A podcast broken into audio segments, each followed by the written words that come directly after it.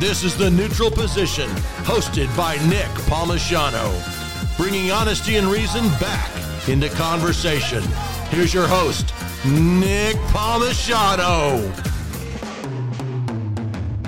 Hey guys, welcome to The Neutral Position. It is an honor to have the Honorable Cheryl Mason. You've done everything from, you know, uh, being attorney to the chairman of appeals for the V A. You've now written a book. But most of all, before I ask you to introduce yourself however you want, I would like to ask the, the important question. How do I become honorable? Because that's cool. I mean, that's just a cool thing. That would be a Senate confirmation hearing. Ooh, that's probably not going to happen.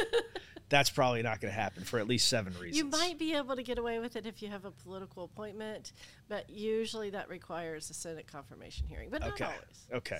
Yeah, I feel like I probably have no chance of passing one of those. So the honorable thing is out the window. Yeah. Is there like a junior version of that? Like I, I don't know. Like pretty nice, pretty you know, nice, like sure. Kind of cool. You can call yourself whatever you want. All right. You can like call that. yourself formidable. That's right. Oh, I like, I like that. The formidable. I, now that that might be your best contribution yet. Hey. From now on, yeah. That's how we're announcing me. Okay. I think it's perfect. Yeah, what have I done? You know, that's how we're announcing me. So you me don't need the honorable. You've got formidable. So if you if you could, uh, the Honorable Cheryl Mason, tell us about yourself. Well, that's that's a long that's that's a long process. But uh, I I was the chairman, the fourth chairman of the Board of Veterans Appeals. I was the first woman and military spouse to hold the position. I came to it a little differently. Um, was then, it? Did you have to fight for it? Was it like a?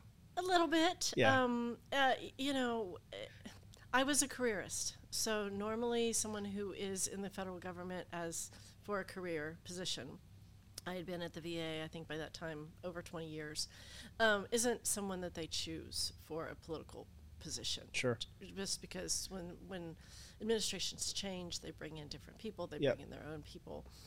And um, I was a little bit unique in a couple of different ways, not only being a careerist, but the outgoing administration um, had recommended me as the chairman uh, to the incoming administration. The incoming administration, which at that time was the Trump administration, already knew a little bit about me because I had some previous connections. I had worked for a congressman who was then, who was who was now an advisor to that organization, and. and to the administration, and so they knew a little bit about me, um, but the biggest concern they had was appeals modernization. There had not been a chairman of the Board of Veterans Appeals for seven years, mm-hmm. and it showed. The board was in chaos. We were e- expecting major legal changes, and they needed somebody to spearhead that. And so that was part of the reason that the outgoing administration recommended me, because I had been a vital piece and uh, to that process when we were building sure. it. And so the Trump administration uh, agreed after they looked at my pedigree, vetted me a little bit. And uh, so they called me up and said, you know, will you serve? And I said, if I can get through Senate confirmation. And they said, you'll be fine. And so I was. Uh, and so I served uh, for uh, almost five years. It was supposed to be a six-year term. That didn't quite work with the current administration. They asked me to step out early, um, and we came to agreement about how that would work. Um, was there a fist fight? There was. I stood my ground. Let's put it that way. Uh, I, I'm pretty used to doing that. Like I said, I, I came to the position not only f- as a careerist in into the chairman position, went through Senate confirmation, served, but I also was a military spouse, and a military spouse building a career is a yeah. unique experience. Uh, it's, it's almost impossible. You have to fight. You have yeah. to fight. And when I became yep. a military spouse in the early nineteen eighties. It was um, it was an uphill battle. All oh, the time. I, I can imagine. Mm-hmm. So, I can imagine. Um, so so I had a I had a little bit in that in me in that. Yeah. So uh, so when when the current administration asked me to step aside, um, I said, well, you know, I have a statutory term legally, and they said, well, you know, we'd like to discuss it, and I said, we can discuss it, but the first woman military spouse chairman who's delivering results is not going to step aside just because you ask. Damn. And so it's making friends, you know, making friends left and right. Why do they want you to step down? I don't really know. Um, the secretary, and this is in the letter that I that I submitted to the White House. Because did they? I, did they? Was it just like a clean house of everybody that Trump put in kind of um, thing? Kind of, but mine came like a year and a half later, so huh. It was a bit strange. Uh, when they first got there, I, you know, I said, "Are we going to have a situation here? Is there going to be a problem?" And I was. The secretary said, "No, I think you're doing great. You're delivering results. Everything's great." And about a year and a half later, they said, "You know," the secretary said to me, "I want somebody from my own team." And I said, "But I am on your team. I'm here to serve veterans. That's what I've been doing for twenty-eight of my, you know, twenty-seven at that time of my thirty years uh, of federal service, and I'm passionate about it. I'm delivering results." And he said, "Well, you know how it is." And I said, "Well, no, I really don't." And I said, "You know, I don't, I said, you know, I don't really understand what you mean. On your own team, is, is does that mean a man or a Democrat? Because either one is discriminatory." So we danced a little. We danced a little. and uh, But I had to think about my family and how much of a fight I really wanted to put up. And oh, yeah, because if they want you gone, they're going to make exactly. up. They'll make up stuff. Right. I mean, and, and, and, and I mean that. The entire political universe, yeah, all, all, they'll not the any party. Like, uh, any, but you know. you know, the nice thing is I had support. I had bipartisan support. Senator Tester, uh, who was at this time the chairman of uh, of S V A C, huh. um, was none too pleased when he found out. Yeah, this that, that's really weird. Mm-hmm. Yeah. So. And you still you have no idea, Dan. I'm going to need you to find out. See what the tabloids are saying. I can, uh, I can. I want you to go undercover and get, you know, I want you to like go deep. Oh. I want okay. you to Jack Ryan. Can I put on like a mustache? Yeah, absolutely. Right. I, Absol- can, I can surmise that, you know, perhaps I was delivering results and doing well. And, you know, I, I stood my ground on advising because part of my job was to advise the secretary. I, yeah. I was a principal. And um, in the in the department, I worked for the president just like he did. And so if something came up around the table, I gave my two cents. You know, I'm, I am a lawyer. Yeah. I will yeah. tell you if it's illegal or it's not, or we need to do things differently. We yeah. can still do it, but this is the tact we need to take. So there wasn't like some big thing that you kind of fell out over or anything? Nope. Like it was just like surprise? Mm-hmm. I was sitting in my office and got a phone call, and he's like, "So we started searching," and I'm like, um, I've still got like uh, twenty months. And... Yeah, yeah, especially for such a short time. That just seems weird. Yeah. And and quite frankly, I told him, I said, "Look, I, I can retire in January twenty-three, so, you know, why don't I just serve till then, and then we'll figure it out." And, you know, he said, "Well, we've started the search," and then two weeks later, they had found someone, which, you know, wow. he, was, he didn't call, he had already found someone. How's your replacement? Um, I, you know, I've met him once. Um, when I went back for my um, so vacation. It was a man. It was a man. Ugh. And a Democrat. And a Democrat. My uh, he's, God. He's Ugh. from Puerto Rico. Okay. Uh, he's I, I believe he's a National Guard general. Okay. Um, he's he's a very nice person. Yeah. Um, I don't see him. So a there's lot. so no beef with him. No. Mm-mm. No. But and and you have retired now. I retired in January from the department. We we. Um, so what did you like? What did? How do you, you go from chairman to then what? So that was that was the question. You know, what what is the first woman military spouse chairman going to do? Because I had return rights as a senior executive, so yep. I had to stay. Yeah. They had to do something with me, and I was not how, going. And how to many let months them. was that? I had well. This started in March. We finally came to an agreement in June, and the new chairman came out of the Senate in August. So I had so about six months. Yeah. Um, but That's we had come to terms by June. Yeah. Um, the the the process was we had to figure out what, what I was going to do, what I was needed to do, because I wasn't going to go sit That's in a corner. That's just so weird, though. I wasn't going to go sit in a corner.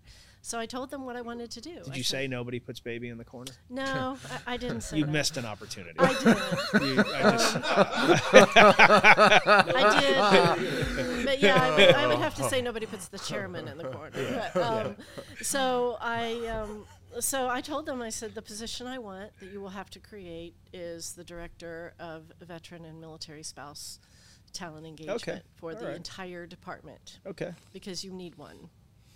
And and at the time, I was also serving with Doctor Biden on Joining Forces. And Joining Forces was none too happy when they found out about this either. and um, So who wanted you out? Like, this doesn't make sense. Like, if you're working with, if you're working with the First Lady. On military spouse employment and, and yeah, it was. Did it she was, say anything?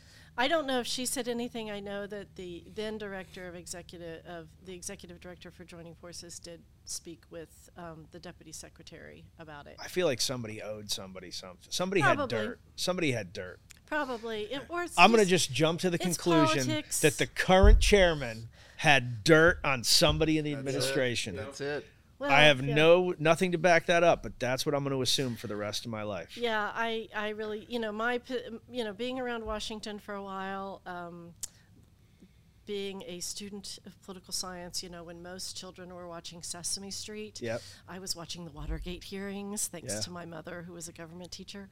Um, so I've, I've learned a, th- a few things in watching, and sometimes they move people out of position to put people in position for future purposes. We That's we actually had uh, Rufus Edmiston, the gentleman that served the subpoena to Nixon.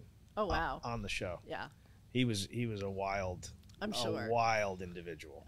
What so, was your title? What, the, the position you had? Which which one? The chairman or the, the the chairman of the chairman of the Board of Veterans Appeals. So. Taking a step back from, I mean, I do want to get into more of it. Like, I want to, what is, who's your replacement? What's his, his name? His name is Jaime Ariznego Soto. All right. I'm Jaime, Jaime Ariznego Soto. Yeah. I probably didn't pronounce it. I'll just say, General Soto, we want to know what you have on the current administration that allowed this woman to get pushed out. Soto. Don't I'm worry. I'm glaring at you. I'm glaring at you. Yeah, he's sir. on LinkedIn. You can. Oh no, him. no, it's it's fine. I didn't write his name out. He's um, just um do something tonight from around nine to eleven. Okay. um, he's but you know he is a very nice man. But he you know he I don't see him a lot. I don't see him out a lot. When I was chairman, I was very visible, very, uh, yeah. very out front, talking to veterans, talking yeah. to veteran service organizations. So, you know, talking about the V A. Um, How does it feel to be part of an organization that is so universally loved by all veterans? hmm, I would like to know that. Um, so, you know, I, what I found about V A is there are several veterans that I ran, t- ran into throughout my career who absolutely loved it, thought it was great, great and wonderful, and got the best service, and everything was hunky-dory. And then there were many that mm-hmm. I ran in, ran into who felt otherwise, and I heard from a lot of those. Yeah. But you know, I think that's one of the things that you run into uh, with serving such a large, dynamic group of people. With they're all unique individuals. Each veteran is unique and brings their own D N A to each case. I'm so. gonna. Do you think the V A as a provider is a good idea or a bad idea? I think the V A is an excellent idea as a provider, given the research that they do, the amount of people that they see, especially in specific areas. You know, there's there's certain areas that only the V A sees because the rest of the medical community doesn't see some of the things that you see from, from service, from people who served in the military. It's it's it's hard for me. So, I, full disclosure, in my previous company, when I used to run Ranger Up, we had an animated series called The Damn Few. And it's still one of the favorite things I've done creatively, where every cartoon character was represented, um, you know, the service. Right. And, you know, it started off as like one minute, two minute shorts. And then by the end, we were doing thirty minute episodes. Oh, wow. And one of the episodes that is universally beloved is called The Wizard of V A. And it was... I think I've seen that. It was the crew going to, the, trying to get to the V A, mm-hmm. and just like everything was keeping them from getting anything mm-hmm. done. Yes, yeah. Um, it's, it's better than it used to be. There's still work to do. And current, and quite frankly, I will tell you, um, I, I think we've gone backwards in the past what, four years. What's the big problem? What's the, I mean, I know there's many, and I know, like, I do understand that when you have an organization that is as large as the V A, changing anything is extremely challenging. But, you know, when you have problems, like when you have people killing themselves in parking lots, and you have you know, I, I have, and you know, some of the same people I do, but you know, uh, and not, I'm not putting this on you. I'm asking no, the I, fundamental question, you know, I, we have a mutual friend that mm-hmm. whose husband begged for help and right. then ultimately ended up killing other people and himself. Right. Yes. Mm-hmm. Um, and that is still to this day, one of the it's, worst things horrible. I've ever heard. It's, it's like, absolutely horrible. Uh, how do you get there? And then why, like, how does the organization fix things like that where, you know, hey, there's an emergency. Like, how do you solve that problem? I think, I think more than anything, I think, you know, everyone I've, I've used V A healthcare, and I've also used, you know, I have a good private plan, but even with the private plan now, things take forever, mm-hmm. even if it's like a serious thing. Right. Mm-hmm. So we have a general healthcare problem, but the V A, like, how do they fix the emergency kind of situations where people are truly in crisis? Right. So that's a multi-factored answer. that's so. why that's why you're the honorable, so. And I'm just the formidable. Yeah. No, the formidable's pretty good. Um, so I think, you know, first and foremost, the partnership, the V A has to strengthen their partnerships, and they are starting to do this, and we were starting to do it in the previous administration, and it's continued a little bit with the community healthcare and, and with what else is out there, um, just because we can't do it alone. We can't. Um, and so, especially in some of the areas where it is very hard to get into care. So, so we have to strengthen those partnerships. So if we can't see a veteran like our mutual friend's husband, and for some reason we can't get that person in, let's get them to one of our partner organizations that can take care of them, at least for a short period of time. Um, that's one thing that, that I think we've, we've tried to do, and I, uh, it's, I don't know, part of this comes down to leadership and what people want to believe and hear. Um, you know, during the Trump administration, you heard a lot about, oh, they're trying to privatize. There was no privatization that I was aware of that I ever saw in any meetings I was in. There was trying to partnership, to work together, yeah. to with the community to serve these veterans, because V A couldn't do it alone. And that's still the case. I mean, there was, there was, you know, I, I have a well-documented series of criticisms about the Trump administration, but I also very much feel like there was nothing that that administration could do that would be accepted by anybody. And Possibly. There were, and there were a lot of, I thought, and I, and I know you're going to be very careful in this area, but, you know, there were a lot of good things that happened yes, that were, that were, uh, not treated as such. Right. You well, know. I will tell you, the senior team that I worked with at V A during that time was one of the best teams I've ever been a part of, and so I've seen. I, I have heard, you know, and again, back me up on this, Dan, I'm not a big Trump guy, but I have heard universally from, you know, we, we work with a lot of veteran nonprofits. Mm-hmm. Universally, the Trump administration was very good to veteran organizations mm-hmm. and on veteran issues. Well, Secretary Wilkie, Doctor Stone, the whole team, Randy Reeves, who was Undersecretary for for benefit for um, for cemetery, um, you know, the whole team. We were just we were a team, and mm-hmm. we worked together as a team, and it showed. Um, and you know, Doctor Stone and I remain very good friends. Secretary Wilkie and I are still very good friends. I'm still team, you know, friends with Brooks Tucker. I mean, you know, it's it's a team. It was a team, and I, I didn't I didn't have that with the new administration, nor did I expect to. Um, but you know, I think that makes a difference. Yep. Um, but the other the other and Soto's probably on a beach somewhere right now, not even caring about veterans. I, I don't know where the chairman is. It's not my it's not my my job to watch the chairman. Dan um, says he's on a beach. So that's, that's the in, that's the intel I've got. So I've so, got a flight out of here at five p.m. So, but I the other part of the other answer to your question is, and I, I don't mean this to sound as negative as it's probably going to sound. You can be negative. But the bureaucracy at V A. I never noticed. Is is a challenge. Um, there are some amazing, wonderful people who work there who who are very much committed to the to the mission and want to get it done, and will do will move heaven and earth to get it done. And then there are other people who will stand in the way because this is just the way it has to be because it always has to be that way, or it's my silo and I'm going to own it. Yeah. And the way and it's you, hard to fire. Mm-hmm, and the way you get around that is leadership. And you saw it, and that's the reason I talked about the leadership team before. You saw it with Doctor Stone. You saw it with me. You saw it with Randy Reeves. You saw it with Secretary Wilkie.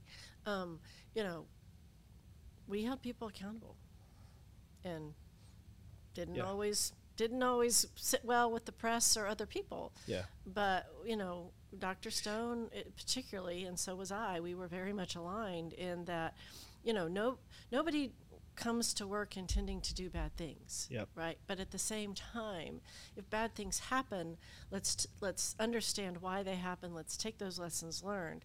But if they continue to happen, then we have a situation that we have to handle. So my, my dad was, uh, you know, was was G S uh, on the government contracting side, and he ran an office in uh, uh, used to be uh, Nusk, now it's Newark. Mm-hmm. Um, and we were we were in we were in Italy as well. You know, we, mm-hmm. we, we, we moved around. Um, one of the things that he talked about all the time was how hard it was to fire people, mm-hmm. even people that like admitted, mm-hmm.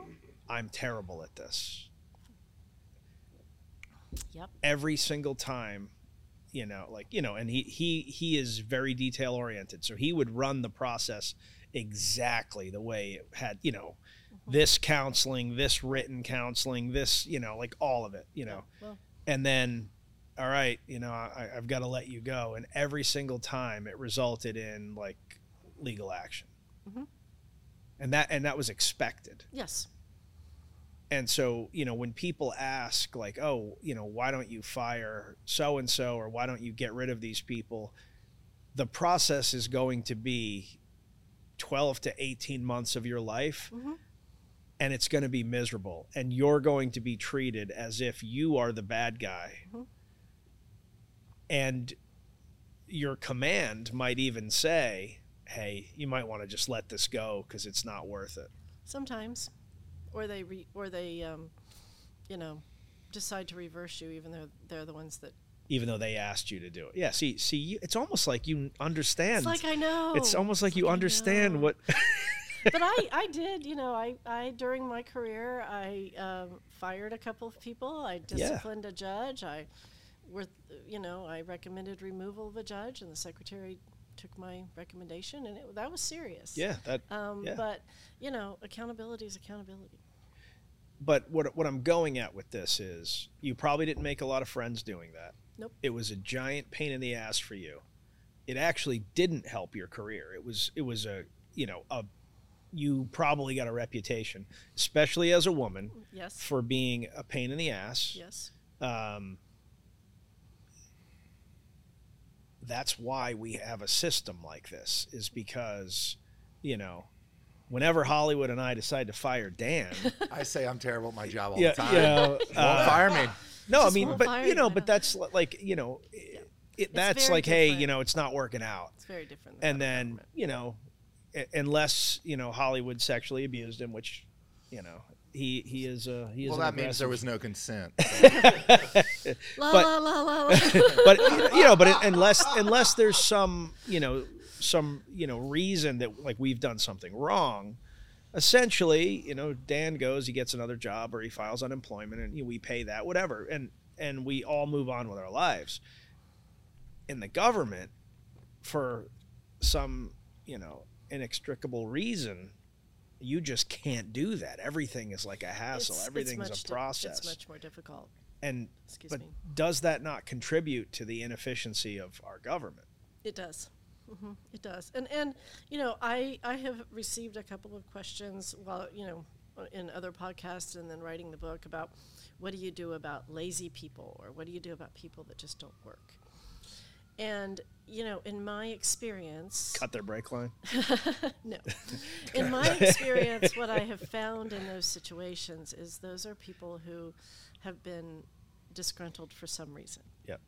And sometimes it can be fixed with listening and understanding where they are. Uh, it's you're, not, you're coming at me with leadership things right now. It is, yeah. And sometimes it can be fixed with that, and sometimes it can't. But sometimes it's one of those things where you really have to understand where the person is and why they're there. Mm-hmm. So, um, you know, I, I, I had I had at least two people um, earlier in my career where I ran into that with. And I was able with one of them to transition them into another position that made them happier. And that was a work in progress, right? And, it, you know, initially they were like, well, I don't know. And then when they got there, they're like, yeah, this is much, this is much more what I need, right? Because life changes, yeah. Right? The other person um, decided to go a different way, and you know that was a a, a discussion. and but that's okay. You know, you you're still talking. You're still talking like, well, the work has to get done, and uh, you know, I'm I'm giving you all the tools I can. And the work has, still has to be done. So, you know, at some point. How much know, time does that did that take? A lot. It takes a lot of time. It is, you know, t- leading and supervising, um, which which in in my opinion are, they can be the same side of two co- of the coin, but sometimes they aren't. Mm. Um, but when you're in a supervisory position and you're going through that process, it takes a lot of time. But the leader has to support the super supervisor and at least know what's happening during that process, so the leader should be involved and know, and so that's going to take some leadership time too, because the leader will be held accountable if it goes legal. So, you know, one of the big lessons that I had to learn when I got out, because when I when I was in the military, you have the there are no bad soldiers, only bad leaders mentality, and that's not true. There that's are correct. There are bad soldiers. There are, mm-hmm. and so. Like it would drive me, it would probably drive me insane if I had a serious job like your job was, and I had to deal with incompetent people, because you you end up working around them, right? Sometimes, mm, or or you try to put them in a position that you better use their skills. That's very. That's a very cagey answer. Well, you know, here's here's the situation you have. If you have, you know, they might be incompetent for the job they're in. Yep. Uh, be, because they're they were promoted when they shouldn't have been. Okay, or they were given responsibilities they shouldn't have.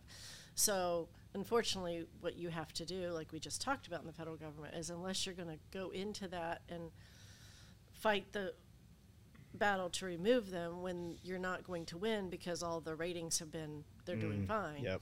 Then you you refocus their duties and give them duties that they can handle, and oftentimes that at least, you know, placates that situation, and so then you can do the stuff over here. You're still working around them, yeah. It's just a different process. Well, man, is, that's tough though. But it is hard. It's hard. That's and tough. When you have twelve hundred people. Because it's hard enough to yeah. do whatever work. And I don't care I don't care what you do. Jobs are hard. Jobs like are t- hard. To be good at anything, I don't care what it is, is hard. Mm-hmm. And so, you know, one of the things that we're big on, you know, at, at Diesel Jack is like everybody has to be like on the team. Right. Mm-hmm. And, and the, that's what you want. The employees actually rate each other almost Ranger School style. You know, to make sure that feed it's not it's not like to like weed people out, but it's so that people have immediate direct feedback right. on Countable. a quarterly basis. Mm-hmm. Like this is what everyone actually thinks about you. Mm-hmm. And it's been it's been a very effective tool. Mm-hmm. Um, but I can't imagine like if, if Dan was just garbage. Yeah, I always hate peer review time. You know, if he was just garbage and we still had to do all of the work that we do because we're very busy. Right. I, I mean, that would that would be soul crushing to me. It's it's hard. I mean, you do have situations like that. I won't. How many people have you pushed off a cliff? Um, have I pushed off a cliff? You know, or or just encouraged to jump. or, or encouraged to, to find their find a different path. No, um, I mean I mean literally. I have I have fired. I would have to think back over my career, but I I either I directly you know. The one thing about the government is you never directly fire anybody. It's always, you know, um, a structure, a, a structure, yeah, but, a review. Um, I, I have fired five. That's that's really not that many. Um, no, not over a thirty, almost thirty year career. But that's that that those five firings were probably ten years of your life. They were a long time. Yeah, I mean paperwork and you know making sure, and you know then there were disciplinary actions that even there were more of those. Yeah. So, yeah. So you know you've you've taken all of the the experiences that you've had, mm-hmm. and you're writing a book. Basically have written a book. It's in the it's in the editing phase now, it, right? It is. It's the rough draft is is in, so we're yes, we're Tell in. us tell us what the book is tentatively called. Okay. It is Dare to Relate, Leading with a Fierce Heart. Now, I have to tell you, that is a very like that is a very serious title. Mm-hmm. Like there's, you know, like that title I have to think about the title. It is a working title. It will probably change. What, what do you think it's going to change to? I have no idea. I thought it was going to be a murder mystery. Yeah. Um, one of one of the. I wanted to change to something that it doesn't make any sense, like Mutton Chops. Well, like one of Mutton Chops by the Honorable yeah. Cheryl Mason. One of one of the things that has been discussed, you know, kind of around it, and not really specifically, is I did it my way. Um, because I was the chairman of the board. Oh, that's and cool. Like the chairman of the board who, who sang, yeah. he certainly did things his way. He did. I I did it my way, and so we've we've or we've we've talked about possibly doing something like that. That's cool. Mm-hmm. That's that is cool. I like that more. You like that more? Okay. Yeah. I'll then take you, that then, under consideration. Then you can do like a leadership subtitle. You okay. know? So what, I would have to think about what that is, but okay. Mm-hmm. You could like, do, you, if you're thinking chairman of the board, maybe shagging the night away could be a time. See, that's what he brings. That's what. That's what. he goes, he it's a good song. Yeah. From, from to that. I don't know. That's what he it's brings right. to the table. It's all good. Yeah, yeah. We're gonna have to Dan keep working on titles. Right? Yeah, very cool. Mm-hmm. So, so what is the book about?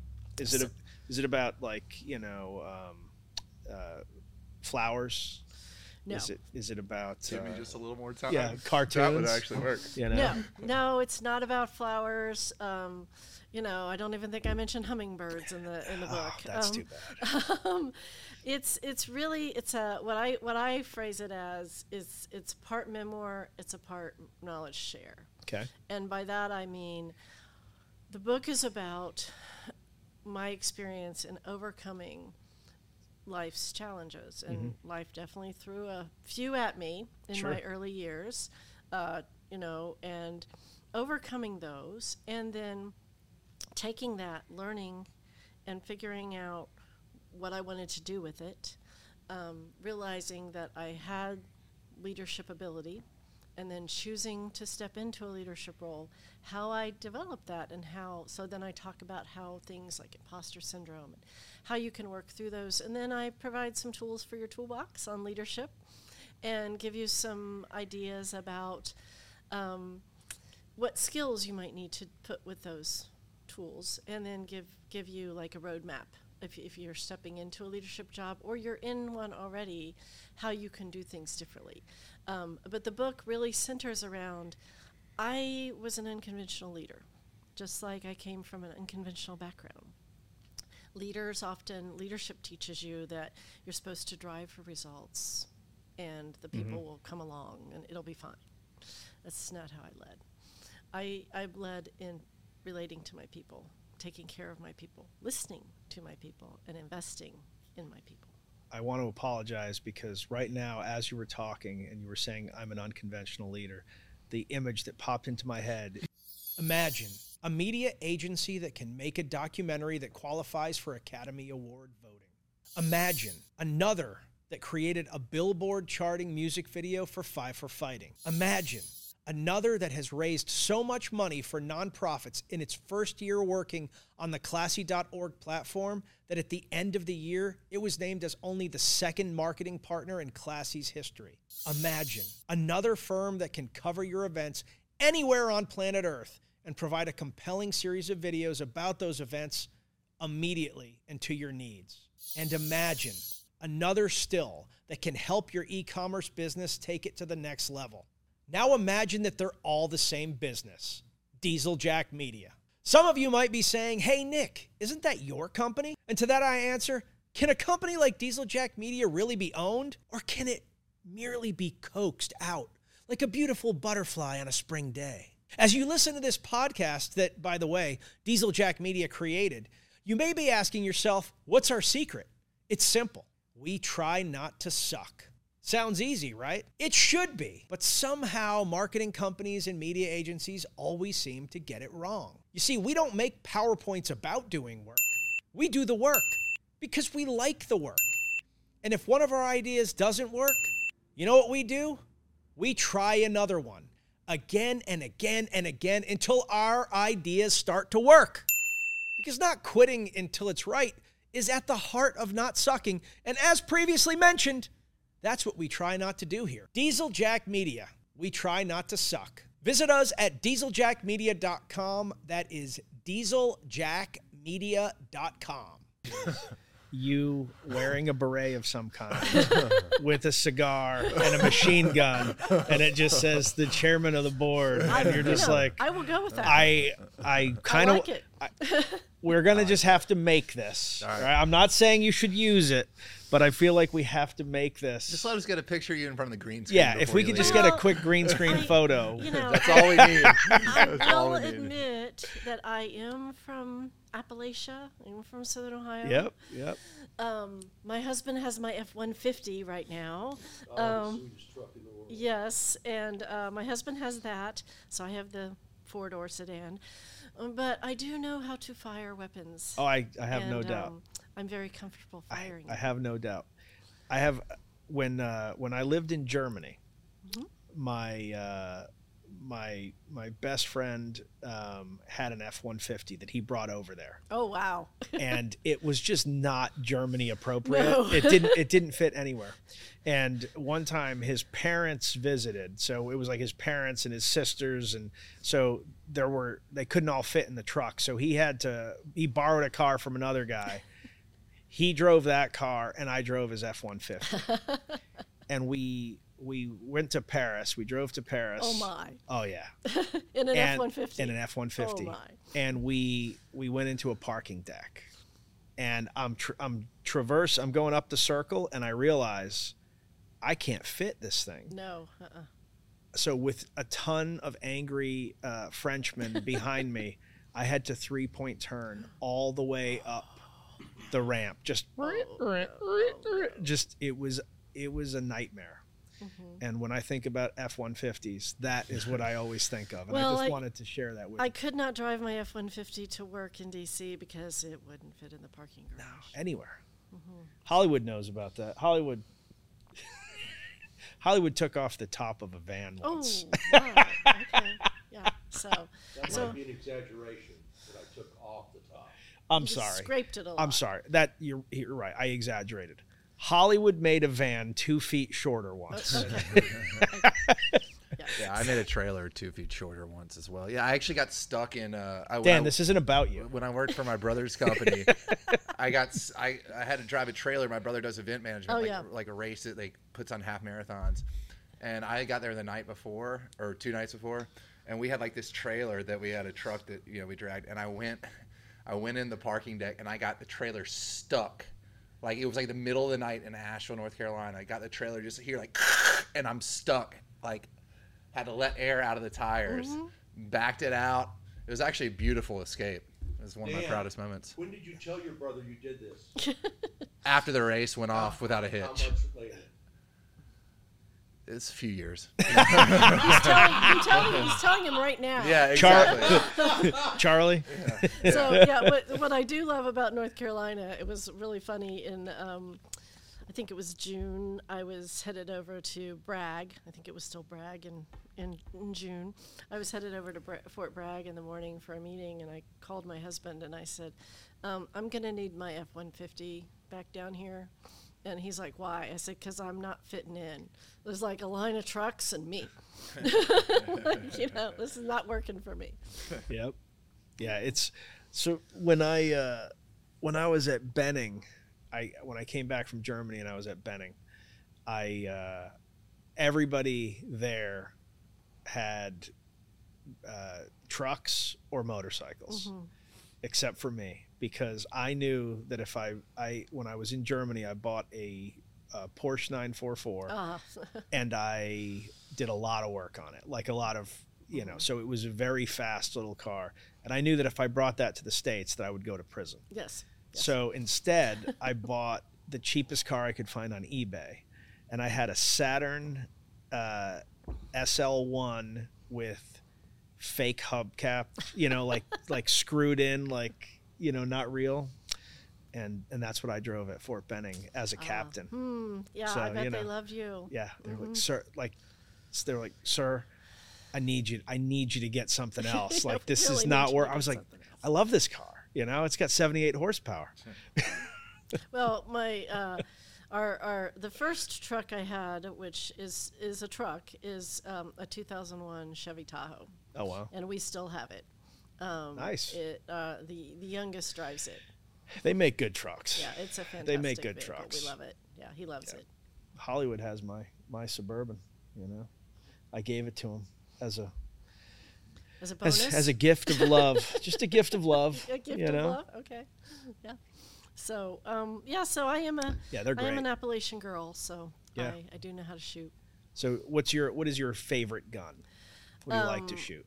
That would be my uh, th- my. I always get the name wrong. It's a three eighty uh, semi-automatic. I also have a Glock, but I like the I like the little one a little bit. What it, what is it? Is it a SIG? Is it a? You know, I you haven't. Don't, you don't even know. It's in the it's in the it's in the vault. So I haven't had it out for a bit. Uh, I need I need to take it out. Um, yeah. But it's a it's a three eighty semi-automatic. That's yeah. that's my favorite because it's just easy. Yeah. It's easy to hold. Yeah, it's, it's smaller. Easy to manage. The twenty-two and I don't get along. Uh, twenty. Yeah, yeah. It's got a kick in it. The twenty-two does? Yeah, it's got a little bit of a kick in it, and so I can handle the Glock and I can handle the the three eighty semi, but the twenty-two for some reason, hmm. you know, I don't I don't know why. That's odd. Um, it's it's just you know my husband says it's weird, but you know that is weird. That's just me. Usually twenty-twos you almost can't feel like you know it's like yeah I don't you know, know what like about little, it I don't like maybe throwing a dart. You yeah, know? It's, that's kind of what it is, yeah. but I think it's because it's so light. I, I kind of give it gotcha. too much. Gotcha. Maybe yeah, and yeah, I yeah. I don't. manage it as well as I should, so yeah. I just stay with the bigger things. Well, the three eighty was James Bond's first gun. Sue Sue's runs a three eighty. Yeah, yeah. yeah I, it's the same as the nine millimeters, but the nine millimeters yeah. a little longer. Yeah. She's got a little SIG thirty-eight special. Yeah, mm-hmm. I, I like it. I like it. Mm-hmm. Yeah, mm-hmm. nice. Mm-hmm. All right, so you are your your book is essentially on leadership. It it's, is. It's a memoir, but. But you're you're sharing life lessons and leadership. Correct. You do realize you're not a retired military officer. I, I do know that. Okay, I just want to make sure because that's who usually likes to write leadership. I am a four star though. What's that? So fair enough. You know, the honorable. The honorable. My position was a four. Was star. a four star rating. Mm-hmm. Yeah. So. Yeah. I uh, I don't want to brag or anything, but I had a captain rating. Okay, you know, well, you know that, so, that uh, is, you know, so I'm can, not, I'm not sweating. Write a book. I'm not sweating it either. I only needed, only needed seven more ranks to, to be honorable. You know, I figured, you know, one of the things about writing a book, um, uh, several. The reason I it's wrote hard. the book, it is hard. It's, it's hard. It's it's and people uh, have no idea. They have no idea. And as a lawyer, people are like, but you like to write. And I'm like, not this way. Well, to write a good book is really hard. Exactly. To write any book. It can be a terrible book. It's still hard. It's it's hard. There's a lot of words. Um, but I think, you know, people recommended to me, you have to write a book. You have to write a book mm-hmm. as I was leaving office. And and I said, I don't know. And, you know, I'm not sure. And, and, and so I finally sat down um, with actually a senior spouse. And she said, what's the problem? She said, look at what you've done. She said, you and I are the same age. And she said, you know, I I did not follow that path because, you know, I had I had a different I had a different path to follow. And she said, now, you know, my husband's retiring and I'm, you know, in my early fifties looking, trying to figure out what my career is going to be, mm-hmm. right? She said, you have this amazing career. She said, you not only, you know, overcame you know, your your father and brother's suicide, your um, military spouse challenges, um, and everything else it took to to lead as a woman mm-hmm. in the federal government. But you led in the federal government and you drove change successfully. So why not write the book? because people need to know your story. And I said, oh, yeah, that's right. Okay. That was that was really what happened. And, the, you know, along the way, people would remind me as I talked to different people, they would say, you know, you're writing this book because we want to hear how you did it. We want to know because you can provide um, encouragement, support for future generations. Mm-hmm. I have two sons, twenty-eight and twenty-three. One's a kind of a millennial, the other one's a Gen Z. And, you know, they are carving their paths, but they are in many ways their mother's sons because, you know, they had me as, as their mom, and and their and and um, and so they look at things differently than their their friends. And sure. So their friends come over and go, Missus Mason, we can't wait for your book because we're just excited because you give us encouragement about our future.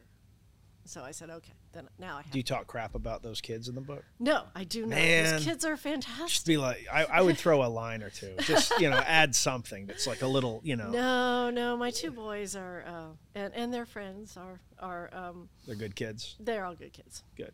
Yeah. That's good to hear. What's the hardest thing about writing a book for you? Whew. Um, I I think it's it's sitting down and putting p- telling the stories, and then and figuring out which sto- what stories to tell and how to do that. I for me particular because this really this book I really want it to be about the book's about mm-hmm. taking care of others and encouraging others. And one of the most challenging parts in the book is I'm telling all these stories about me. And I'm like, but I don't want to tell stories about me. And I have interviews in there with other people. But, you know, my editors say, but that's why you're writing the book. Yeah. Because you did it. But for me, that's like, but, but, you know, I get it. I get that that's why I'm writing the book. But I feel like I'm, I'm, you know, kind of tooting my own horn. And I really don't want to do that. I want to share those experiences more than yeah. say, I, di- I did this. Yeah, I hear you. But I mean, you know, people are going to read it because they want to hear, you know, if you're writing a memoir, if you're writing that kind of book, you've got to talk about yourself and your own experiences. You know, mm-hmm. yeah, I mean, that that's, you just, you have to do it. I have you know, to do you it. have and, to do it. But that was, that was really the hardest part. I think the, be- like memoirs are great when they're honest. Mm-hmm. You know, and I'm honest, you know, let, I mean, and that's all you can do. It's right. like the, you know, not trying to make people think a certain way about you, but just, you know, just kind of like, here's, here it is, brass tacks and all, you know, just, um, yeah. So it, I look forward to it. Yeah. I look forward to it. So for me, the hard, the hardest part was figuring out what to put in and what not to put in. Building the structure yeah. was the hardest part because, you know, with Scars and Stripes, Tim has so many stories, yes. so many things he's done mm-hmm. that um, that book could have been twice as long, but it would have not had the same punch because some of the stories actually have repetitive lessons. Yes. So it was like, all right, how do we distill down like a pathway from X to Y? We're trying to get here. Right. We know where we started.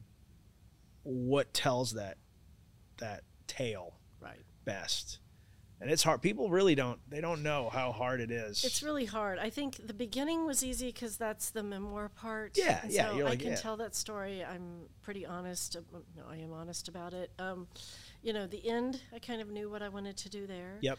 But then that's usually the way. But figuring out the middle. But how do you how get you there? Work through that yeah. is hard. Yeah. And then I will say.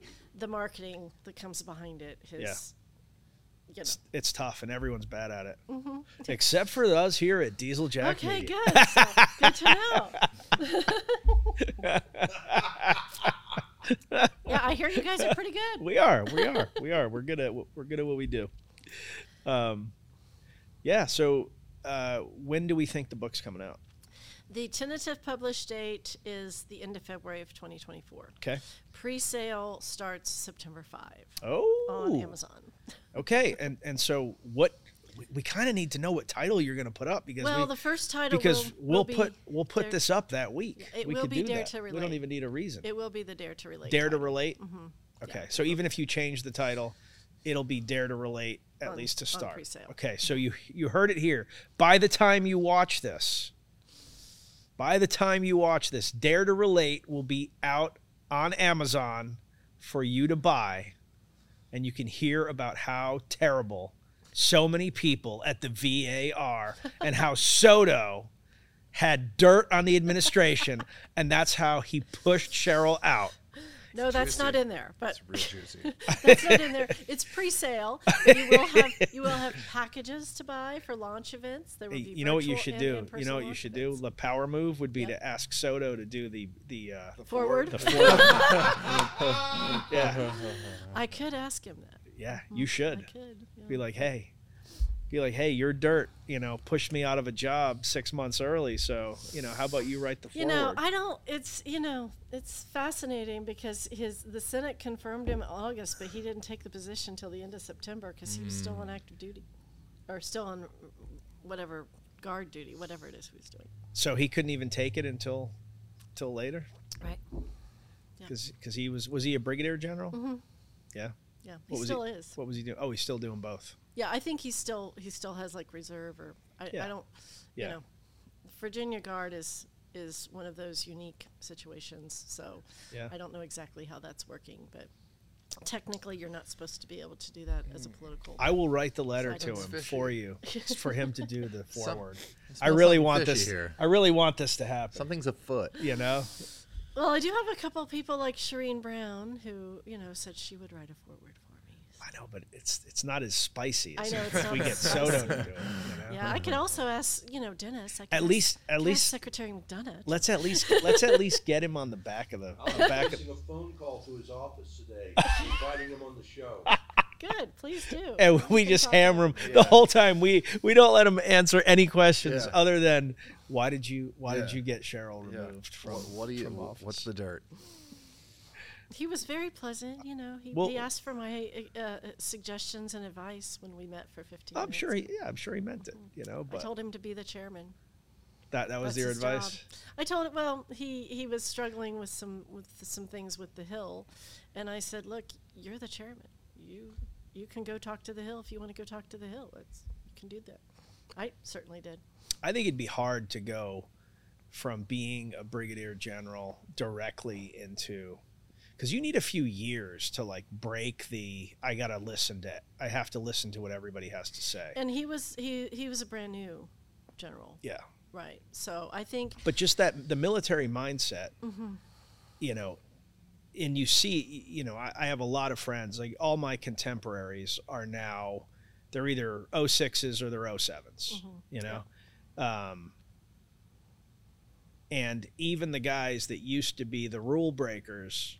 They are not anymore. No. They are. They have conformed mm-hmm. to the way of the military. Yep. And I think to be an effective member of the civilian side of the house, you kind of have to not give a shit. You, you not not about the job, but like right. you have to lead. You have to lead first. First and foremost, you have to lead, and then you have to lead your way, and. I think it is hard. Now, I will say the the one the one general that I saw to the, do it extremely well was Rich Stone. Rich Stone, who you know he did that extremely well. He transitioned, and, and he did that well. And and how, what what did he do that was good? I think you know, it, Rich is is just one of those leaders who knows one. He knows how to lead. And he knows how to connect with his people and how to have the right care as well, how to balance the care and the leadership because it's tricky. And I watched Rich do that during COVID. I mean, he was he was the acting undersecretary for health. And he, I mean, he just, and went.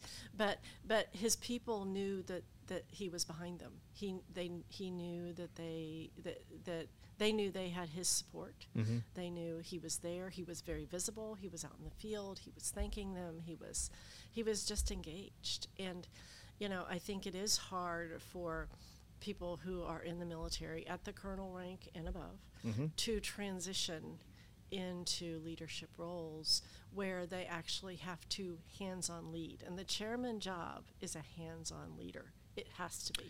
Yeah, I think the big challenge, though, for them is, you know, they look to Congress or they look to, you know, whoever, and they are not used to pushing back. Mm-hmm. Like yeah. It's, you know, which if you want to set me off on a tangent, that's, that's I think, how we had a, a twenty-year conflict that we did not, you know, effectively win. Mm-hmm. Um, you know, has so much to do with generals just saying, okay, mm-hmm. or trying to make an O E R look good. Like, oh yeah, we made this progress. Like, no, you didn't, you didn't make any progress. Like there was no, but that's a different, that's a tangent. I'm not going to do that, but I, well, yeah. And, and, and the thing is, when you're in those political positions, y- you know, you go before Congress, you're testifying before Congress. My first year as chairman, in addition to my confirmation hearing, mm-hmm. I had four other hearings. And, you know, I think that was a record. Um, and I learned very quickly, in order to manage those situations, you develop relationships with yep. Congress. Yep. And you develop relationships with the staff. But there are still times you have to go, and you have to hold your ground. Sure. And, um, you know, I started that when at my confirmation hearing. And, you know, Senator Tester at that time, you know, was um, Chairman Isaacson and Senator Tester, and I held my ground. Give give me three members of Congress that we should actually respect, because my, my gut instinct is typically to dislike all of them. Ooh. And I have I have some I have people that I like, but you know I got to think about that one. Give, give me three members of Congress and like we should respect. Two senators or something. Oh, okay. Um, well, you know, I'd have to think about that. I think Mast. Okay. Um, is is very good. Okay. Uh, and and um, I'm, there's a gentleman in Texas, and I always forget his name, and I I have to think about it's it. It's probably John or Bob. No, I'm thinking about his last name. um, uh, he's a he's a congressman. He's he's very good. I mean, all of the ones I'm going to name, almost are veterans. Um, I would say Senator Bozeman is is a good one. Um, Mm. um, you know, there's there's so much politically going on up there right now, but the congressman. Um, I mean, know, you can you can do like two from each party. You can yeah, like I like I, you, you know, know I'm not I'm not I'm just saying who yeah. are people that you think are actually good people trying to do the right thing. Give Senator me. Senator Sullivan out of Alaska, um, I think Congressman Mast, and then if I can remember the the gentleman's name from Texas. Um, there's a couple of them from Texas. There's a junior one, and then uh, I think Congre- I think Congressman Luttrell. Yeah. Yeah. Morgan. Mm-hmm. Yeah, I think so. And I, you know, I'm I'm getting to know Congressman Hudson, but from what I see, I like. So, um, so yeah. You want to tell us who the worst is? No, I do not. Do you think is it somebody we would guess? Or is it somebody that is stealthily the worst? You might guess. Okay. Now I'm intrigued. I'm intrigued. I've discovered some interesting information. I well, can't wait. General Soto ah. served as the Latino outreach for the Democratic Party of Virginia from two thousand eleven to two thousand thirteen. He also served as an advisor to State Senator Margaret Whipple, and in two thousand twelve and thirteen, he was the deputy director of the Democratic National Committee for Hispanic Affairs. Yeah, I mean, well, I mean, so like, there's no question. Anybody that, that is appointed externally, it's a it's a paid debt. You know, like these are you're getting. I think I think it's a positioning for future opportunities. Sure. Quite frankly, I mean that's what politicals yeah. normally do. Yeah. Mm-hmm. Yeah. Yeah. Soto. We don't know anything about Soto. We're just guessing. We're guessing that he that he has he knows where the bodies are buried. That's all we're guessing. I don't think he knows. You don't think so? I, no, I I think I have thoughts about who does know, but um, I, yeah. Is it on Hunter's laptop? I don't think it's on Hunter's laptop. I don't I don't think the White House had, had game in this one. I don't think they knew. You don't think so? Mm-mm. Who do you think it was? Can we name names? No. Is it that person that we that congressperson that we don't like? No. Was it Hillary Clinton? No. I just assume I assume anything anything bad, you know, like um. Hmm. you know, sometimes you just, when you're a woman in a position of leadership in an organization, whether it's government or private or nonprofit, you run across other people who are intimidated or challenged by you. That does not bother me. I I am who I am, and uh, I've been that way for some time. Popeye said um, that. I am my mother's daughter, and she was the original badass, so I'm, you know, the daughter of the badass, I guess. um, uh, but, sh- um, you know, I, I think that it kind of sits somewhere in that zone that perhaps I was just too much for. For somebody. For somebody, and Got they it. decided that I was they had, in, they had to I take was in action. their way. Mm-hmm. But you think the administration was, was all right? We don't. Have, I, I think, you know, they went along with it. Basically what I think the White House told the secretary, well, if you want out, she's got to resign. I, I never resigned. I agreed to step aside and move into the other position got at it. the request of the president and the secretary, which is how it was worded. And got that's it. exactly what happened. Got it.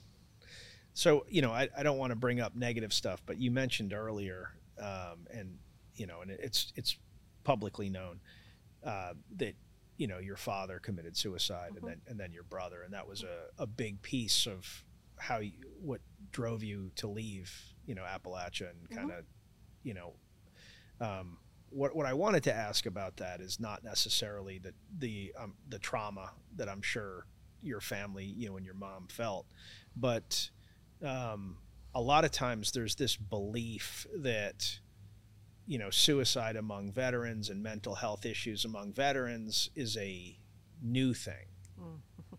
And, you know, interestingly, like the data suggests that the incidence of, you know, Vietnam veteran suicides is, is actually the highest right now, mm-hmm. which is, you know, people, you know, Vietnam veterans are in their seventies, you know, and, and they're still, this is still a major issue. Right. And so, you know, I know that this is something that's important to you. Mm-hmm. So I, I don't know if you want to talk about, you know, um, your work with mental health, or, you know, kind of uh, your the leadership that you're involved with now in the mental health uh, community capacity, you know, with the veteran, uh, you know, world. Right. But I thought that, you know, because this is so personal to you, because you've experienced, you know, the significant trauma associated with that, that you might want to talk a little bit about that. Yes. Um, suicide is is hard. I mean, just period. Everybody knows that. But I think what people don't realize is the impact um, to those who are left behind. Mm-hmm. Um, I struggled. My mother struggled. We, my mother did not like the word survivor. Um, I finally adopted it um, because there is no other word.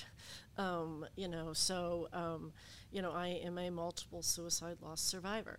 Um, And, and your it, and your father was a World War Two. My father was a World War Two veteran, mm-hmm. who um, served. You know, he he finished serving in forty-six, forty-six, and came home, and you know um, started struggling, um, probably about ten to twelve years after, and um, started receiving treatment. He was diagnosed as paranoid schiz. He had actually um, late onset, adult onset paranoid schiz that was triggered by his service in the military. Sure. Um, he was he was on a cargo attack ship in the Pacific, and he mm-hmm. was the radio operator. So you can imagine yep. the messages he yep. took. Um, and so I think he, he was able to keep it under control for a while, and then he couldn't. And he had, you know, in those days he had um, shock treatments, he, he had medication, um, but I- he struggled to the point that um, he just he just couldn't couldn't make it. And quite frankly, the scariest part about my father's death is um, the night he died, he called my mother Um, from a area restaurant and said, let's, you know, let's go up to the hill and watch the moon set or moon rise, whatever. And she says, I can't, I just put Sherry to bed.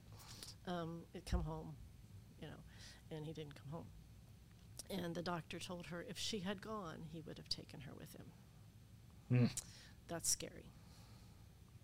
Um, Why does the doctor think that? Because it was, because he had paranoid schiz. And so he wanted, um, he he would have taken her because he didn't he he didn't want her to to go on without him. Um, that's unfortunately something that happens a lot with paranoia. Is there's jealousy, there's, you know, I, I control you, I, you know. Wow. Um, um, and, you know, we found out later that he had sold the house, and there were other things that indicated. He sold the house mm-hmm. that you were living in? Yeah. And there were other things that happened that indicated that he was planning to take her, too. Wow. Um, so, you know, that was scary. so um, my brother was actually at boot camp. Uh, my brother was sixteen years older than I was. Um, my parents had two only children. Um, and um, my brother was actually at Army boot camp when my father died. He was a couple weeks out from graduation. And uh, and so, you know, he came home. But in small town Appalachia, you know, suicide is, is especially in nineteen sixty-nine, w- made people very nervous.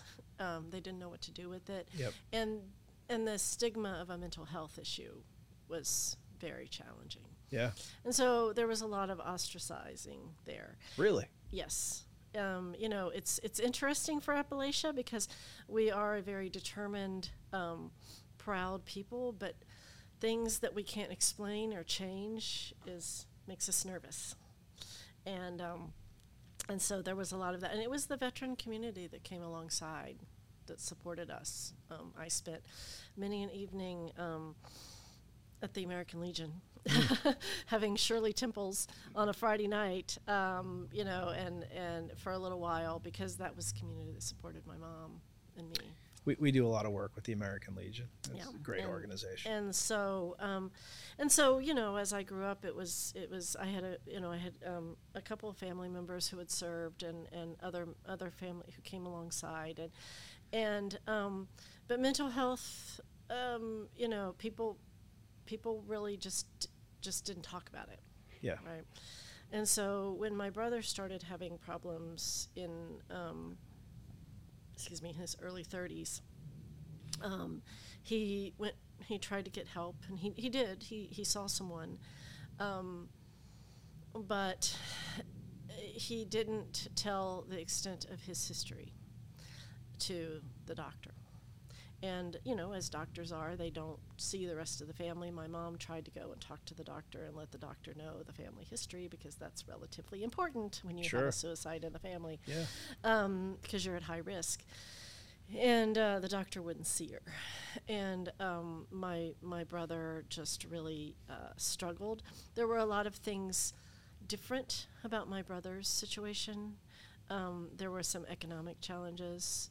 He the it was the time in the early eighties when they were transitioning um, businesses to streamline, and it looked like they were going to move. They were going to have to move, and he was not comfortable with moving his family across the country, and um, and he he struggled with that, and um, you know it um, he he died by suicide two weeks before I left for college, Man. and. Um, He left um, a thirteen-year-old and a nine-year-old behind, and he left a note which said that um, basically to the effect that, you know, um, he was thirty-four, and he said that he thought everything would, he was, he couldn't do it, and he thought everything would be okay because my mom was there and I was okay. And so she, we would be there for his family. That was hard, um, and that made me very mad for a long time. Oh, I'm sure. um, so, um, but the community for my brother really um, circled around him. But my mom, um, I was like, I'm not going to college, and she's like, oh no, you're going to college, because if you don't, you won't. And so she made me, um, which was the best thing I could do. Um, so. Off I went to college, um, and I started in business, which I had, um, yeah, at that age did not was not in my mindset. Started in accounting, I quickly switched over to where I belonged in um, political science and psychology. And psychology, I was very very lucky to have a gentleman who was actually a practicing psychologist, who was my primary professor. Mm-hmm. So I went to a small school, Ohio Northern University. And so he taught us really more like practicing so we did we did a lot of hands-on work. Like one of one of the finals for one of my psychology classes, he was actually he actually had permission from his clients to tape them, and then we diagnosed from the video. Oh wow! And he would grade it. And he really wanted me to go into psychology because he really felt that I had an ability for that. Unfortunately, um, I was going to be a military spouse, and um, you know, in in the military in the nineteen eighties, um, having a job was was already hard enough, but they weren't about to let a spouse be a counselor. Um, in really? Anywhere in the base community. Oh, really? No. And what um, was the reason for that? Because you might treat friends and you might be privy to information or, yeah. So I had actually, I had researched that before I went to law school because I really thought that I wanted to do psychology more. And um, so, so, so you met your husband in college. My husband and I are college sweethearts. Yes, I married. I do married. you call, do you guys call it the Ohio Northern University? No, we do Univers- not. Yeah. Um, it, well, you know, when I grew up, it was just Ohio State University. I don't know where the "the" came from, but Ohio Northern is just Ohio Northern, and we are proud polar bears. Okay, the, the polar, polar bears. Bear. Oh, the that's good. Bears. Yeah, the polar bears. The only bear that hunts man. That's right. Just, you know. Mm-hmm. Uh huh. Gives you something else to think about now. Yep. um, so, but mental health became very important to me, you know, even with my practice of law. So, um, after my first year of law school, uh, I, you know, the Air Force decided that we were going to go to um, Omaha, Nebraska. God's country. Uh, yeah, it, it is God's country, and uh, great steaks. I was very. They do. You know, they do. They're good at the cows. They are good at the cows. Yeah. Um, but so while I was at um, Creighton for law school, um, you know, I was struggling with milita- being a military. So spouse. Did you stay at law school then? Like I, you stayed and. So and, and I went to my first year at University of Dayton in oh, okay, Ohio, while okay. my husband was on active duty in, in Mississippi. Yep. And then um, we we went to Offit, and so I, I, I transitioned to Creighton. Got it. Transferred got it, to Creighton, which, it. you know, I didn't know that it was a no-no to transfer law schools, but I found out. um, Why is it a no-no? Because they think that you do it because you're failing, or you know. Mm. Oh. I had a friend who transferred law schools. He was failing.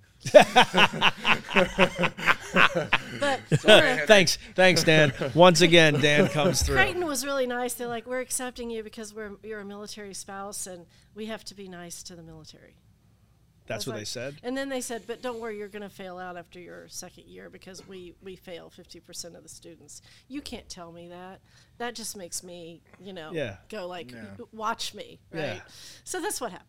Um, so I graduated in the top twenty-five percent. But while I was at Creighton and while we were stationed at Offutt, you know, I was uh, uh, doing the tango with the military spouses who were telling me that I wasn't allowed to work and have a job, and that wasn't, you know, my job was to support my husband. And you that know. I mean, that was the thing. Like that oh, was absolutely. They, know. And they ostracized you. Yeah. And they would hurt his career. Yeah. Um, That's crazy. But um, you know, maybe. So me. I was always around it because you know my dad is a Vietnam vet, but right. then but when he was civilian side G S, it's not the same. They're, no, they're, it's not. But. We were around it, you we know. Were around it, yeah. There were. So I was struggling with that. So, but when I went to Creighton and talked with the dean and found out they were accepting me, I found out that I was going to be short on hours, and um, because the difference between hours and transition and transferring, and so I needed I needed an internship and I needed hours, and so I just walked myself into the JAG office. Hmm. Well, the JAG at that time, and I did not know, the JAG, which is you know the Judge Advocate, Judge Advocate General of um, of the of the Air Force on that base, um, was a man by the name of uh, Colonel Henry Fowler, um, Hank. Colonel Fowler um, was a P O W from Vietnam, hmm. seven years in the Hanoi Hilton. Wow. Oh my I've heard that name. Yeah, he he. I've, um, I've heard that. He name. was actually an instructor at Maxwell for a long time after he retired, um, teaching, you know, how to survive. Oh my God! If you're captured. Yeah. Uh, but he was an amazing individual, and they had never had an intern. He apparently had just only been there a few months. I didn't know that. And he took one look at me and said, "Let's do it." And so I became his intern. And what I learned, um, he was my first legal boss. I didn't get paid, but I got hours. Yep. And I learned so much from Hank. Um, but he, his, you know, you would think someone with that experience who had had his back broken, had, you know, because he, you know, ejected out of a, yep, yep. a, a an F four. Um, he was beaten. He was hung. Um, you know, there were all sorts of things that happened to him during his um, time as a prisoner, would have a very um, different attitude. He was very pleasant, he was very zen, he was always smiling mm. because he made a decision, and it was his attitude actually that kept him alive sure. and his focus.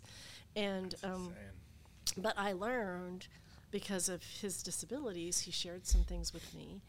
Um, I learned, because at that time, and still to this day, the military does medical boards and, and things like that, and so that was part of the J A G's area, and so that was something he put me in charge of, or working with him with, was looking at those records, and that's where I found out about the V A system. I had received V A benefits from my father to go mm-hmm. to school, um, but I really didn't understand the V A system, and when I found it and realized, and he had a, he had good care. Um, and he's he's still with us. Uh, he actually, wow. my first year as chairman, came and spoke. Um, That's super cool. And uh, told his story, which was remarkable, and uh, was really important for the staff to hear.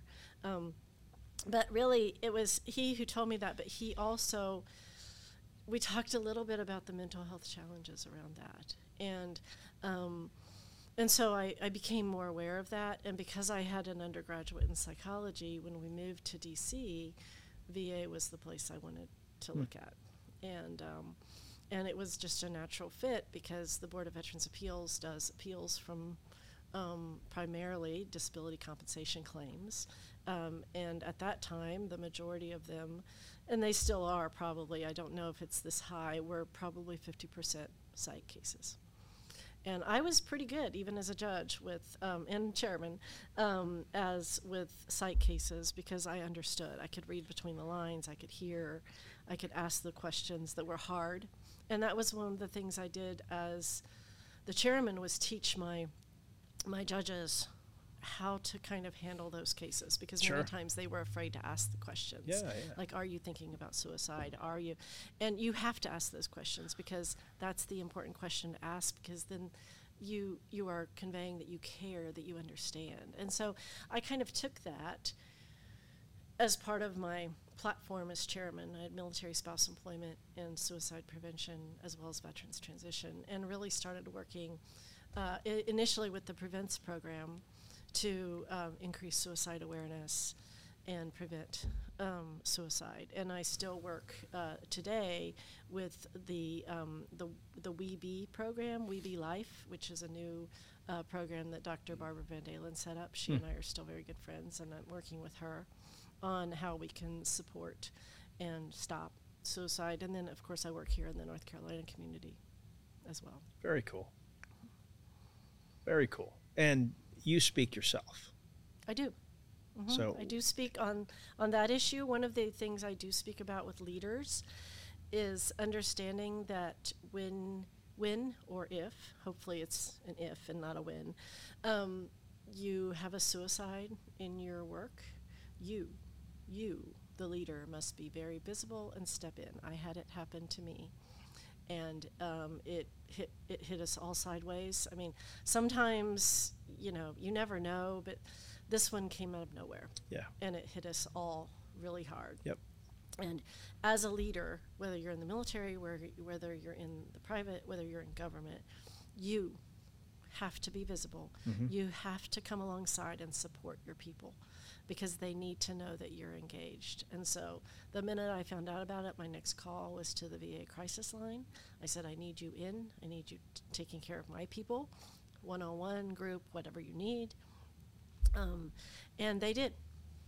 In in your experience, is there typically a chain reaction, even if it's over years, from a suicide? Like, does suicide beget more suicide? It's no secret that self-confidence is a big problem for a lot of kids in school. Enrichly is here to help. Enrichly is an e-learning platform used for children K through twelve and impacts more than two hundred thousand students. Their programs help teach kids self-confidence, how to deal with bullies, and how to set goals. Look, can I promise that your kid will sign up for this and come out on the other side with Bruce Lee's fighting abilities, Mark Cuban's business acumen, Oprah's wealth, or Evel Knievel's confidence? Probably not. But you never know. What I can promise you is ninety-two percent of kids felt more confident and seventy-four percent of kids felt their self-esteem had increased after taking the course. Visit enrich dot l y today for more information. That's enrich dot l y. Um, I'm not asking you to like no, you know, tell me the scientific answer. So, but, but. so what I w- so what I will tell you in answer to that question is that if you have a suicide in your family, you are a high risk for suicide. Really? We know that scientifically. Okay. Okay. Just like, and, and this is one of the things I speak about as well. Um, you know, you probably know your risk for cancer. You know ri- your risk for heart disease. You know, we've we've learned that. I don't, because I'm years. terrible. I'm Some just I'm, I'm your average man. It's just like, well, Some if I'm not in colossal pain, then I'll just not go to the doctor. Yeah, um, that's standard. But yeah. um, some people actually know these these things, yeah. and what we don't know is our risk for suicide, or even our risk for.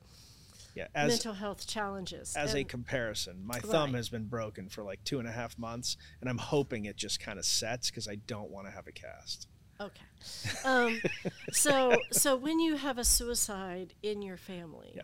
your your chance increases. Okay. And so you need to be proactive and do something about it. What does that look like? Well, so for my family, um, you know, we didn't know that, right? So when my father died when I was four, you know, we dealt with it. We talked about it, but we really didn't talk about it a lot, right?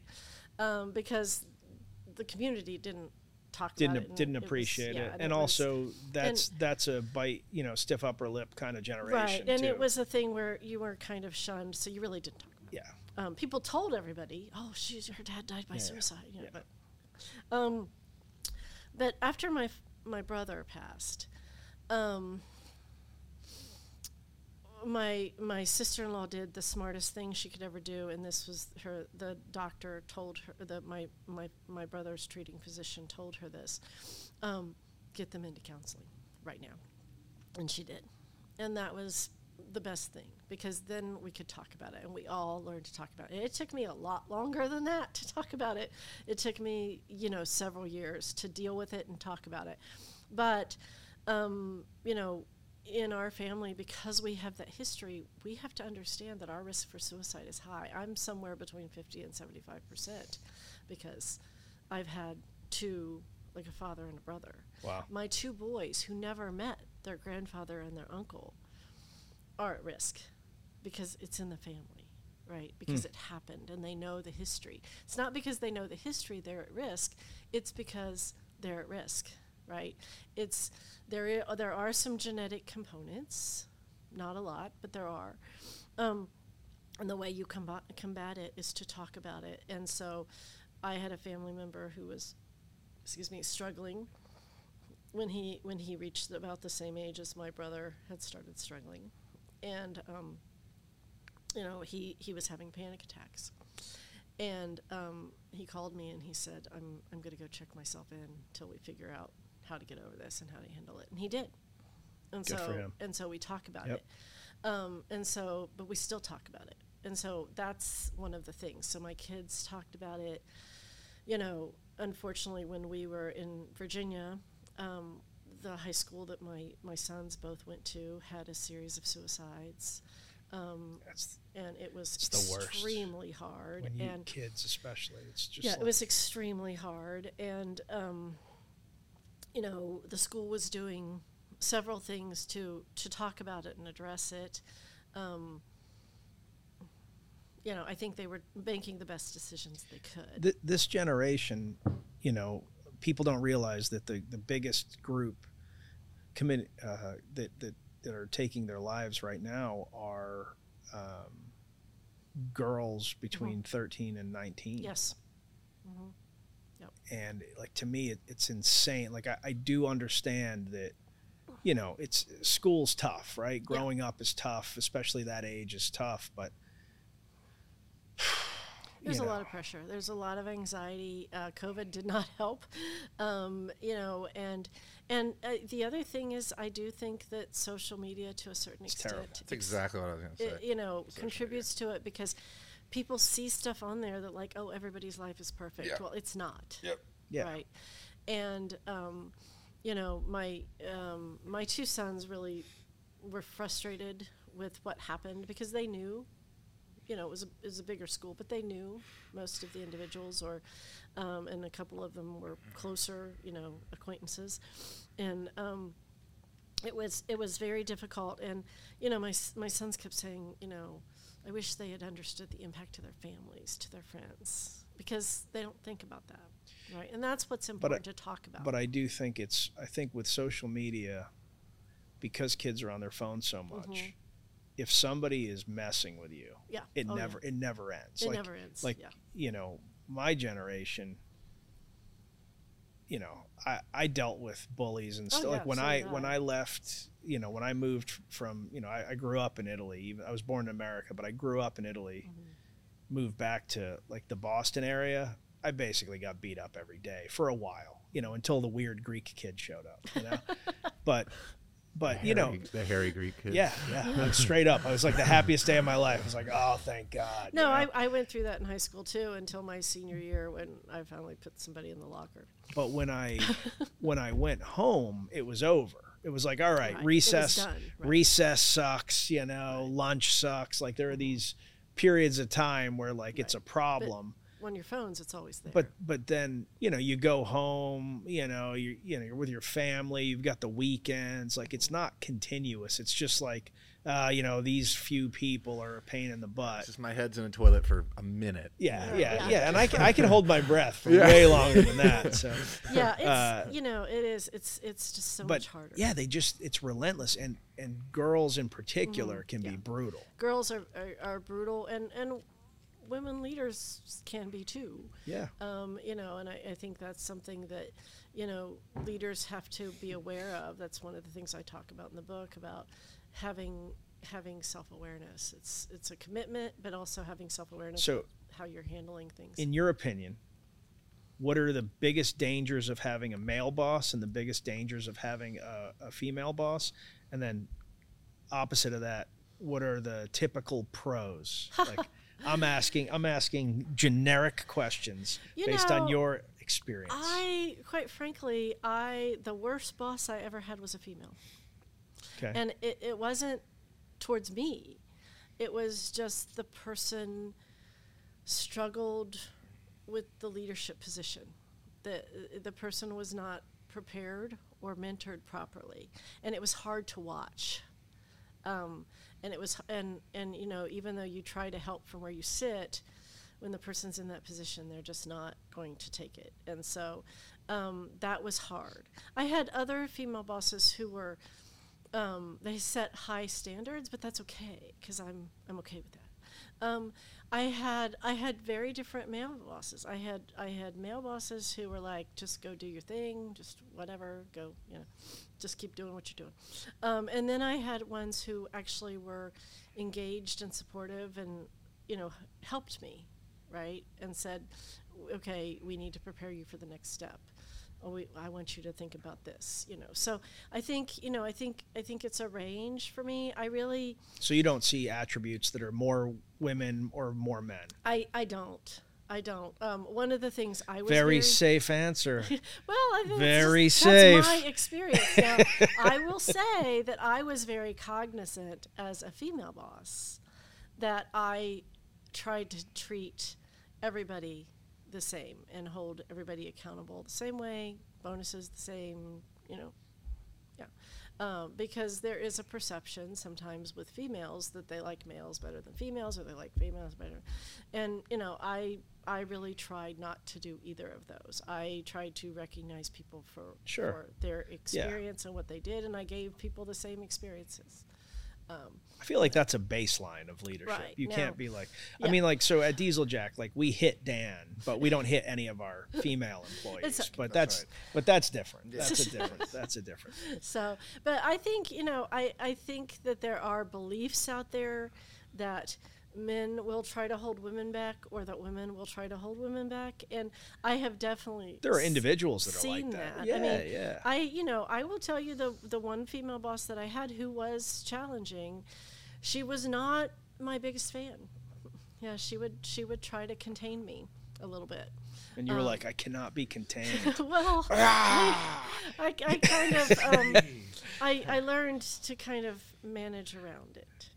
See, I'm right back to that same, you know, that same book cover. Yeah. You know, you try the, to put me the in the cig- box. The cigar, the beret, just ah. You so know? I just, I just worked it different ways, you know, because I just made a couple phone calls and said, "Don't you, don't you want me to come speak at this? I think you need to ask specifically for me, like to three people, and then, you know, magically." Yeah. Mm-hmm. Yeah. Awesome. Yeah, I, you know, learning, learning political savvy in Washington D C All right. Well, we, unless there is something else that I have not asked you that you want me to ask you. Well, I think, you know, I do speak beyond just suicide. I, I speak on leadership, clearly. And I do speak on the lessons of leadership and, and relational leadership. I, I do firmly believe that leading today and tomorrow's leaders is different. If somebody wants to get a hold of you for speaking, how do they do that? So is there a, is there a website only for honorable people? No, my website is in progress. Fingers crossed, it will go live next week. Dot H O N. um, I, I oh, have, I want to start that so bad. I have a, I do have an email. It's Sherry, uh, C H E R I, at Catalyst. C- Catalyst. Catalyst. C A T A L Y S T dash M G M T. Okay. Dot com. All right, we will get that on the screen Bing.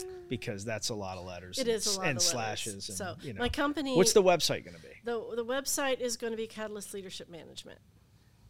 Catalyst Leadership Management dot com. Mm-hmm. .com.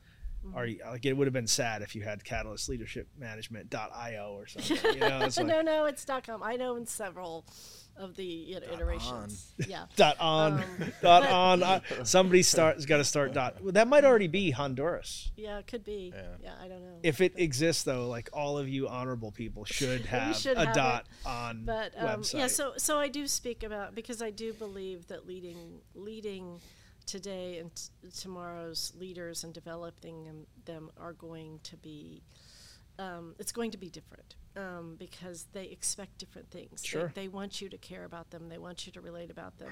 Yeah. You know, no, you don't have to go out and have beers with them unless yeah. you want to.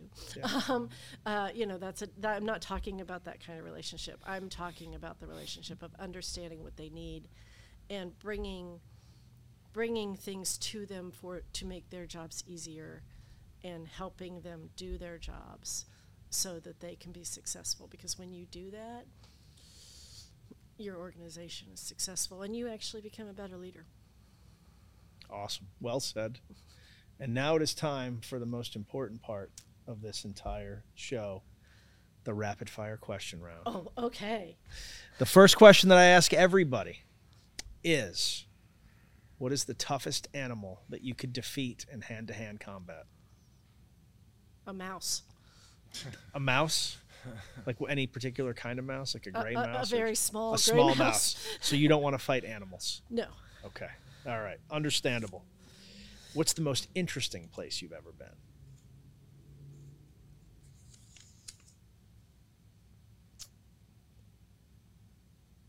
Scotland. Scotland? Mm-hmm. It's a good place. If you could invite three people to dinner, living or dead, fictional or non-fictional, who would you invite? Three people. Colin Powell,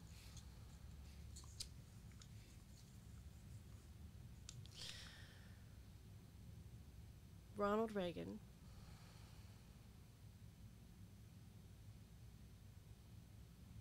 and my mom. Ser- it's a serious dinner right there. Oh, yeah. That's a serious dinner. They're like getting, there's They're getting stuff done. yeah, yeah, this is a working dinner, yeah, gentlemen. Yeah. Well, there will be serious drinking. Yeah. What's been your favorite age so far? Ooh. fifty what celebrity would you most like to switch lives with? And you can't give the wussy answer of nobody, because I like myself. Hmm. Would I want to switch lives with? Mm-hmm. Living or dead, right? Or living? Yeah, yeah. Um, Shania Twain. That's a good one. That's a good, that one. A good one. What's the worst piece of advice you've ever been given?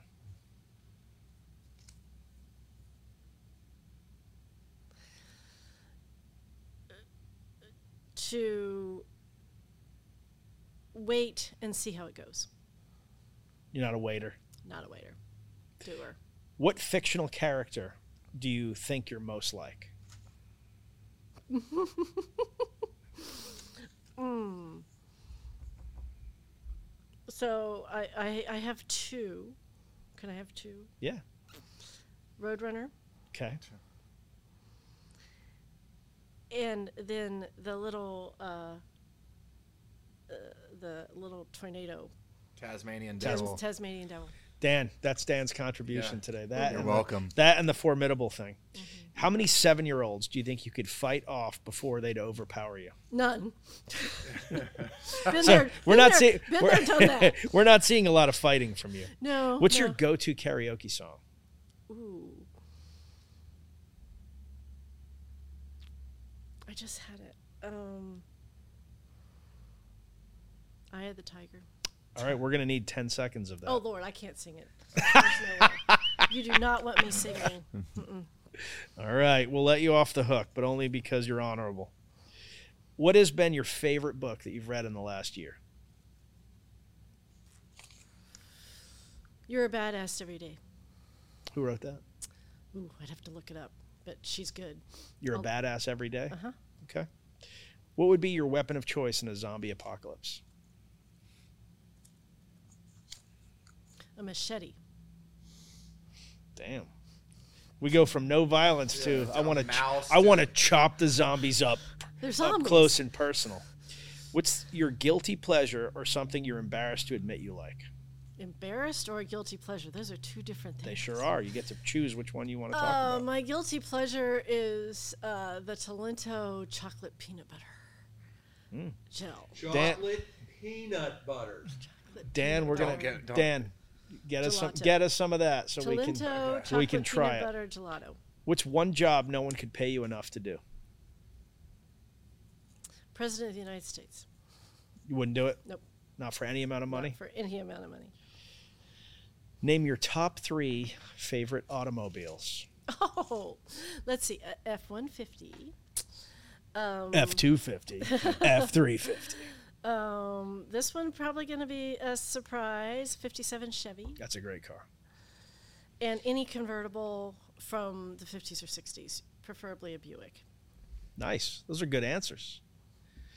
Well, thank you so much for being on our show. Thank you. This is the Honorable Cheryl Mason.